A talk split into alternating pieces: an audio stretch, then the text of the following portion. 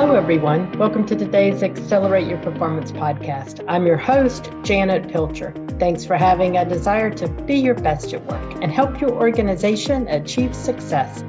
This podcast is all about actions we can take to improve workplace culture and achieve results, and they're all aligned to our nine principles framework. As I start the new year, I thought about opening with something inspirational. My mind hasn't been in that place as I've reflected over the holidays.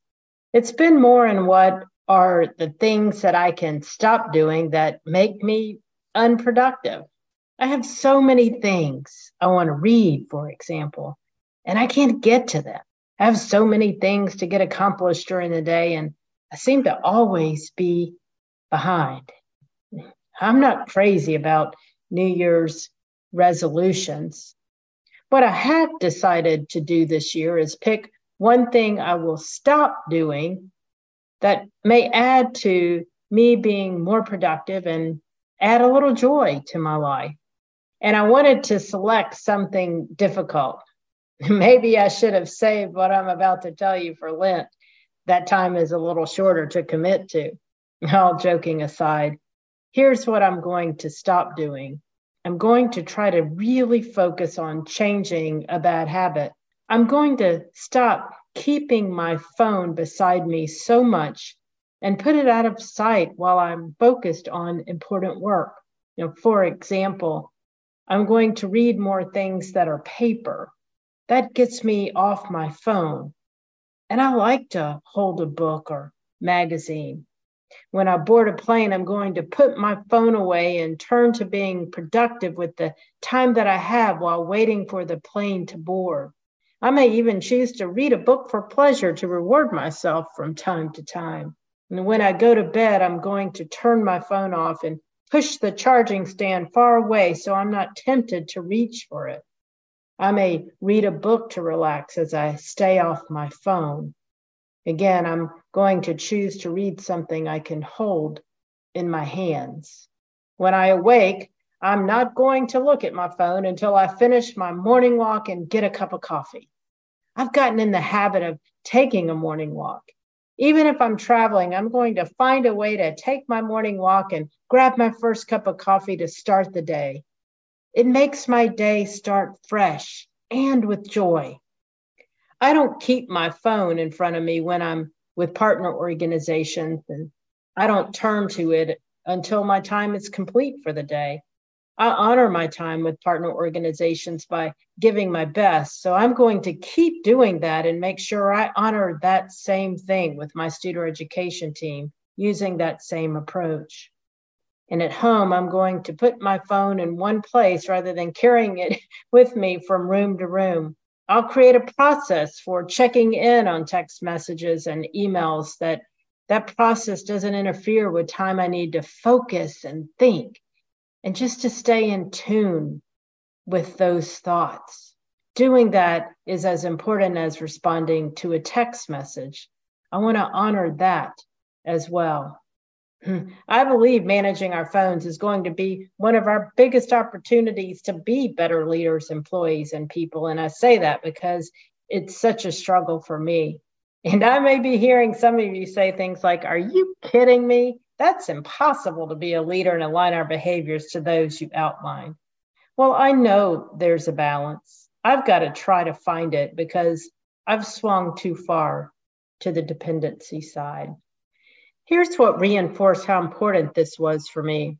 Over the holidays, I read a 2018 article published by the New York Times written by Tim Herrera.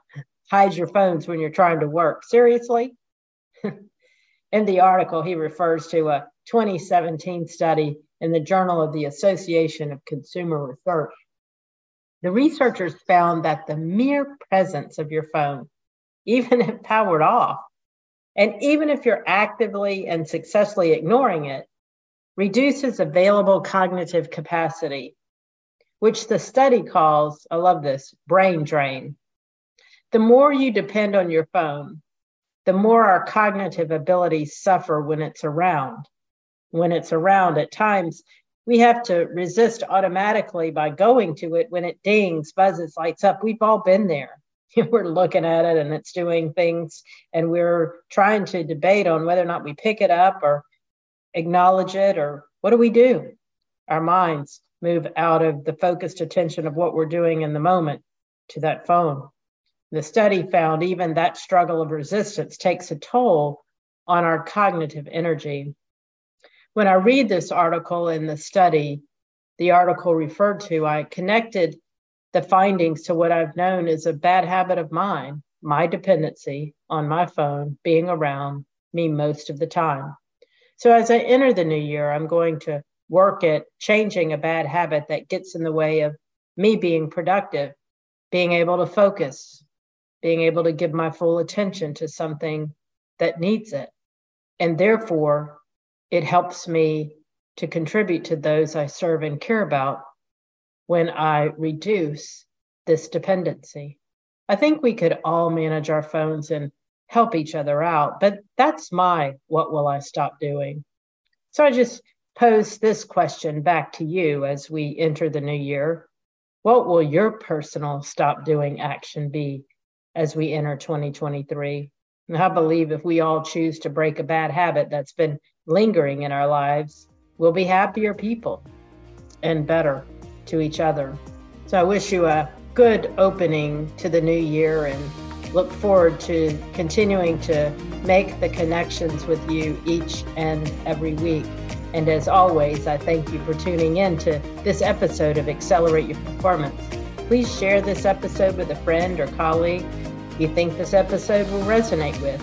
To get the scoop on upcoming episodes, please follow Accelerate Your Performance on Instagram. You can also follow Studer Education on Facebook, LinkedIn, and Twitter to get a peek at upcoming episodes and highlights.